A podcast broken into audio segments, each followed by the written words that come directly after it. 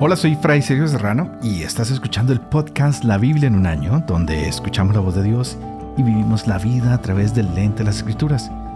El podcast de la Biblia en un año es presentado por Ascension. Usando la cronología de la Biblia de Great Adventure, en su edición español leeremos desde el Génesis hasta el Apocalipsis, descubriendo cómo se desarrolló la historia de la salvación y cómo encajamos en esa historia hoy. Algunos recordatorios, estamos usando la Biblia de Ascension Press, que utiliza la traducción de la Biblia Jerusalén Latinoamericana. Y si quieres descargar este plan de lectura que llevaremos durante estos 365 días, visita ascensionpress.com diagonal la Biblia. Y finalmente suscríbete al podcast en tu aplicación ah, de podcast que sea favorita para ti y podrás recibir estos episodios diarios. Pones la campanita este podcast está disponible para escuchar en Apple Podcasts, Spotify, Google Podcasts, YouTube o cualquier otra de estas aplicaciones. Este es el día tercero. Empecemos.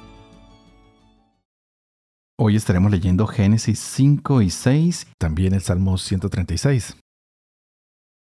Génesis capítulo 5. Esta es la lista de los descendientes de Adán. El día en que Dios creó a Adán, lo hizo a imagen de Dios. Lo creó varón y hembra. Los bendijo y los llamó hombre en el día de su creación. Tenía Adán 130 años cuando engendró un hijo a su semejanza según su imagen, a quien puso el nombre Set. Fueron los días de Adán. Después de engendrar a Set 800 años, y engendró hijos e hijas. El total de los días de la vida de Adán fue 930 años y murió. Seth tenía 105 años cuando engendró a Enos. Vivió Seth después de engendrar a Enos 807 años y engendró hijos e hijas. El total de los días de Seth fue de 912 años y murió. Enos tenía 90 años cuando engendró a Kenan. Vivió Enos después de engendrar a Kenan 815 años y engendró hijos e hijas. El total de los días de Enos fue de 905 años y murió. Kenan tenía 70 años cuando engendró a Mahalalel. Vivió Kenan después de engendrar a Mahalalel 840 años y engendró hijos e hijas.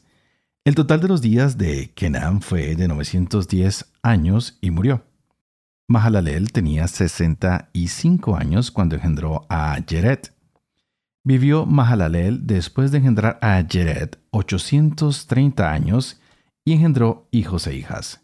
El total de los días de Mahalalel fue de 895 años y murió.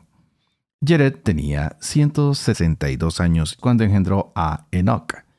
Vivió Jered después de engendrar a Enoch 800 años y engendró hijos e hijas. El total de los días de Jered fue de 962 años y murió. Enoch tenía 65 años cuando engendró a Matusalén. Enoch anduvo con Dios. Vivió después de engendrar a Matusalén 300 años y engendró hijos e hijas. El total de los días de Enoch fue de 365 años. Enoch anduvo con Dios y desapareció porque Dios se lo llevó.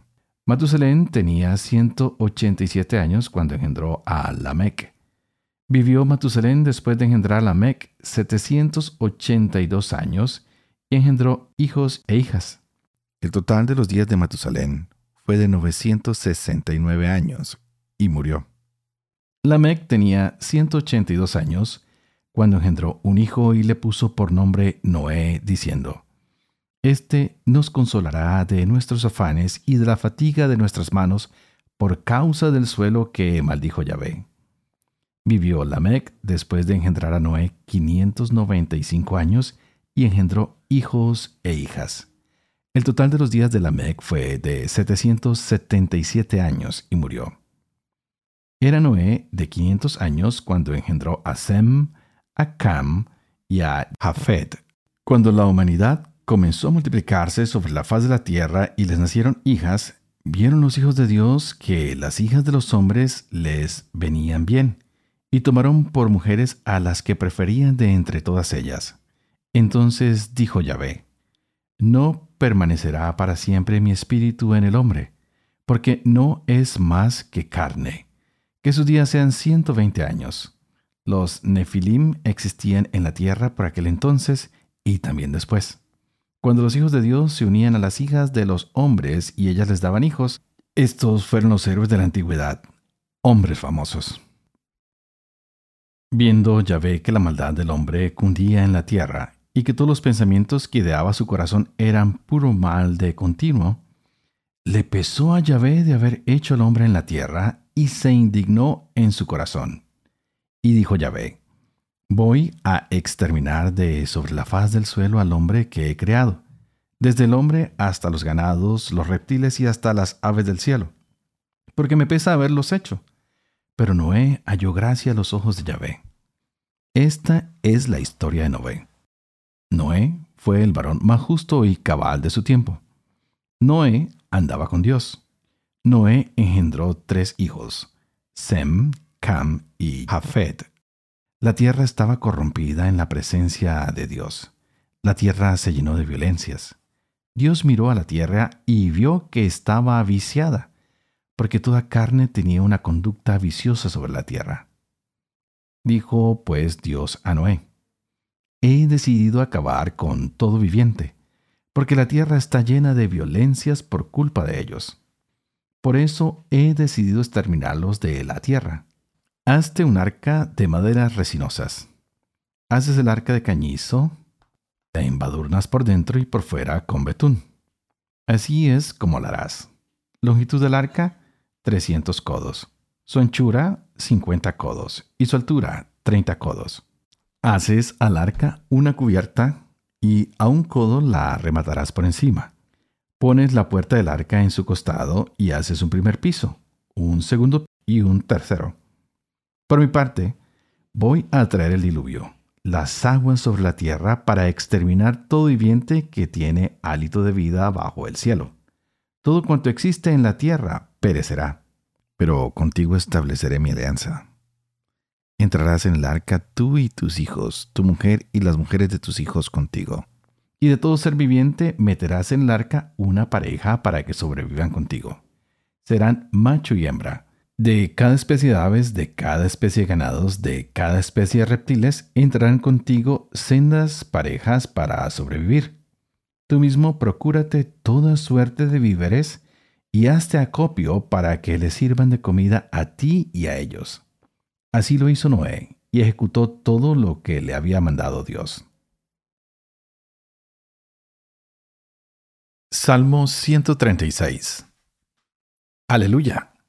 Den gracias a Yahvé porque es bueno, porque es eterno su amor. Den gracias al Dios de los dioses porque es eterno su amor. Den gracias al Señor de los señores porque es eterno su amor. Al único que ha hecho maravillas porque es eterno su amor al que hizo el cielo con sabiduría, porque es eterno su amor, al que asentó la tierra sobre las aguas, porque es eterno su amor, al que hizo las grandes lumbreras, porque es eterno su amor, el sol para regir el día, porque es eterno su amor, la luna y estrellas que rigen la noche, porque es eterno su amor, al que hirió en sus primogénitos a Egipto, porque es eterno su amor y sacó a Israel de entre ellos porque es eterno su amor, con mano firme y tenso brazo, porque es eterno su amor.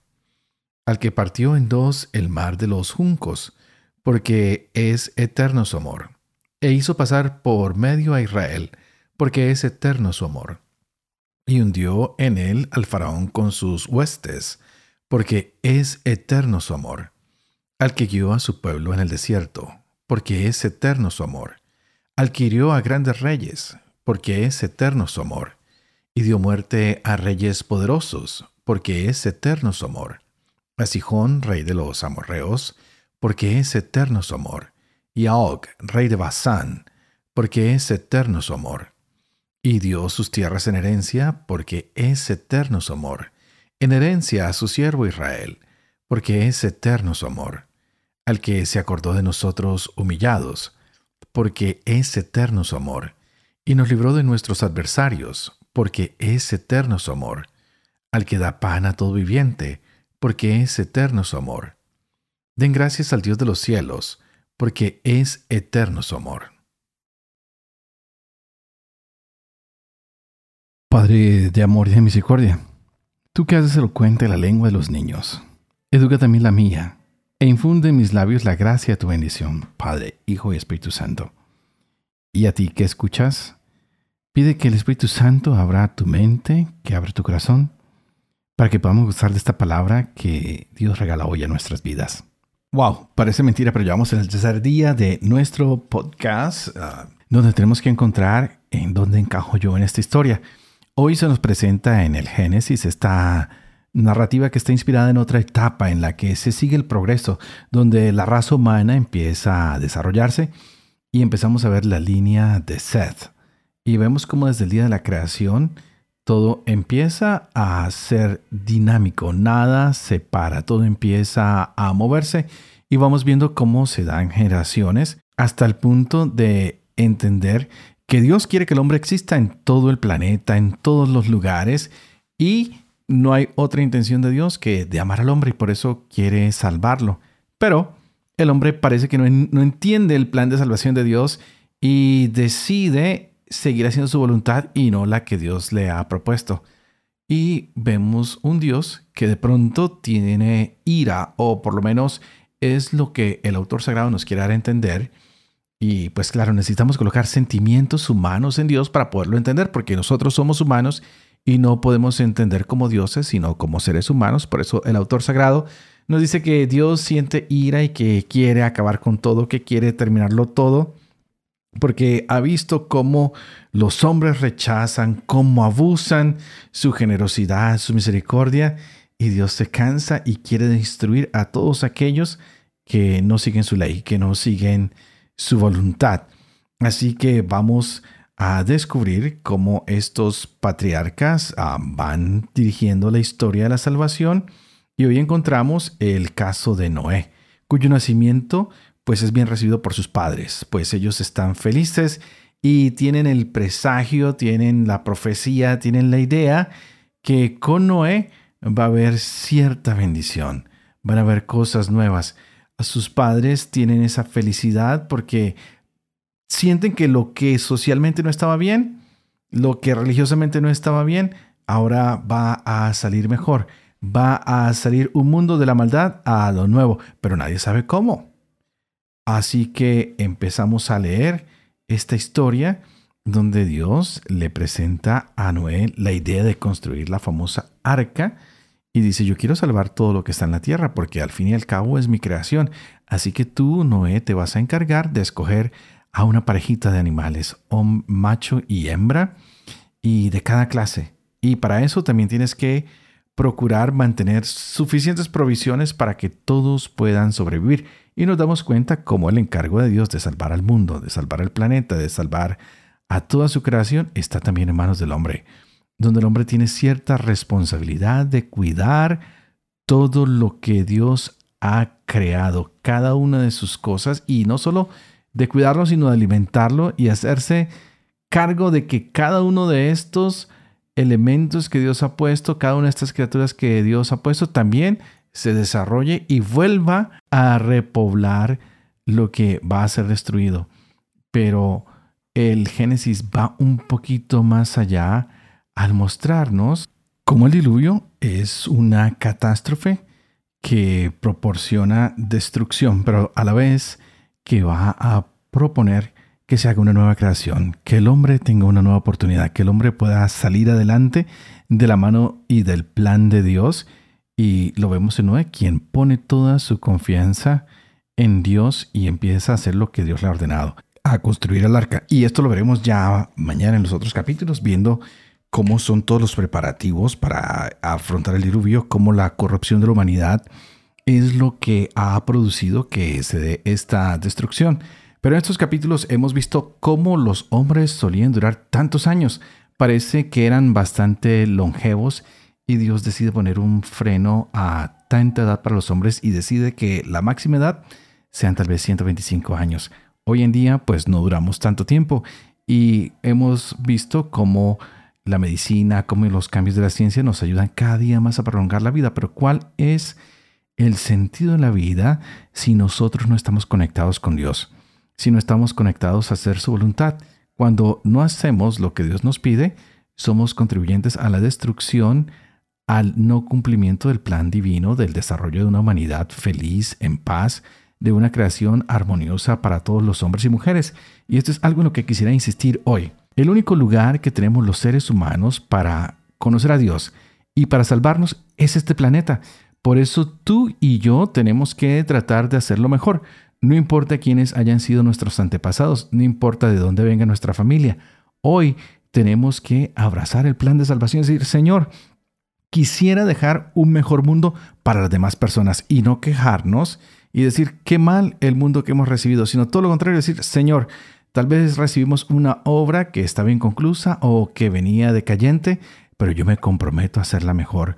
Tal vez hoy el Señor está tocando tu corazón para que seas tú ese nuevo Noé que en medio del diluvio de las preocupaciones diarias que tenemos, de los problemas, de las eventualidades, tú digas voy a construir un arca, pero ya no un arca para salvarnos del diluvio, sino un arca en tu vida donde vas a reconocer la presencia de Dios, donde vas a decir, Señor, este planeta que me has dado, esta familia que me has dado, esta vida que me has dado, esta salud que tú me has dado, te la consagro para hacer un mundo mejor. Quiero ayudar a esa reconciliación de los hombres contigo y también quiero ayudar a toda la creación para que encontremos que todos somos tu obra, porque tú a todos nos has hecho buenos, a hombres, animales, a plantas, todo este planeta lo creaste porque en él te regocijaste y quieres que te encontremos en él. Qué lindo que hoy pudiéramos contemplar a nuestros abuelos, a nuestros primos, a nuestros familiares, a todas las personas de las cuales descendemos y decir, Señor, eres grande, porque nunca anticipé mi existencia, pero tú la planeaste y permitiste que estos fueran mis padres, que estos fueran mis abuelos y que empecemos a sanar a nuestra familia desde sus raíces, desde los que tú puedas recordar. Tal vez conociste a tus abuelos, a tus bisabuelos. ¿Qué tal si te encomiendas a ellos? Por eso estos nombres que están grabados en el Génesis son tan importantes para nosotros, porque nos ayudan a entender que no nacimos de la nada, que venimos como prolongación de una creación que Dios hizo y que la hizo con amor. Así que estas 10 generaciones que hemos oído, estos 10 nombres nos van a mostrar ese proceso que Dios ha seguido con el hombre, que lo quiere restaurar, que lo quiere salvar y a la vez nos van prefigurando con esas nuevas aguas que Dios enviará, pero ya no serán las del diluvio, sino serán las aguas del bautismo que van a venir a purificar, a renovar no el mundo, sino tu vida, tu propio mundo. Por eso la historia de la salvación está muy conectada con tu propia historia. Tienes que buscar dónde te encajas. Hoy veíamos también el Salmo 136. Con este salmo podemos encontrar la alegría, ese canto de victoria que hay de aleluya, porque todo lo que encontramos en Dios es grande, porque su amor se manifiesta y es por eso que estamos en este programa de descubrir cómo tú y yo entramos en la historia de la salvación, porque tenemos un Dios que solo ha hecho maravillas, que todo lo que ha hecho lo ha hecho con sabiduría, que ha creado cada una de estas cosas para que descubramos su amor. Me encanta acordarme de San Francisco de Asís, que llamaba al hermano Sol, a la hermana Luna, al hermano Río, al hermano Árbol, al hermano Perro, que quería tanto a la creación y es más, ahora el Papa nos ha escrito una reflexión acerca de cómo nosotros debemos amar también la naturaleza, porque es el lugar donde podemos encontrarnos con Dios, donde Dios se manifiesta a nosotros plenamente. Y es un Dios no solo que se manifiesta, sino es un Dios que nos libera que va mostrándonos cómo va guiando a su pueblo, cómo los va sacando de la esclavitud a la vida nueva y cómo cada vez que hay un adversario, Dios sale en defensa de ese pueblo. Así que hoy es un día hermoso. Es nuestro tercer día de reflexión, es el día tercero y con esto nos llenamos de alegría porque encontramos a un Dios que es maravilloso y grande a través de los salmos. Quiero recordarles que estamos usando la Biblia Católica The Great Adventure de Ascension Press en su edición en español que utiliza la traducción de la Biblia de Jerusalén Latinoamericana.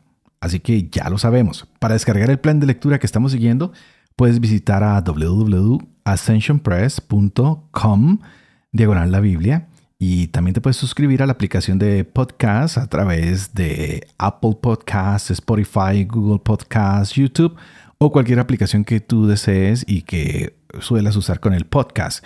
Pero antes de terminar, quiero pedirles una vez más que por favor Oren por mí, para que pueda ser fiel a este ministerio que se me ha confiado. para que yo pueda vivir con fe cada una de las palabras que leo en esta escritura, para que pueda enseñar la verdad y para poder cumplir lo que he enseñado. Que la bendición de Dios Toporoso, que es Padre, Hijo y Espíritu Santo, descienda sobre cada uno de ustedes y los acompañen siempre. No se olviden que hoy pueden alabar, que hoy pueden bendecir y predicar con la palabra de Dios. Nos vemos mañana y continuaremos con el Salmo número 1 y, por supuesto, con Génesis de 7 al 9. Que Dios los bendiga.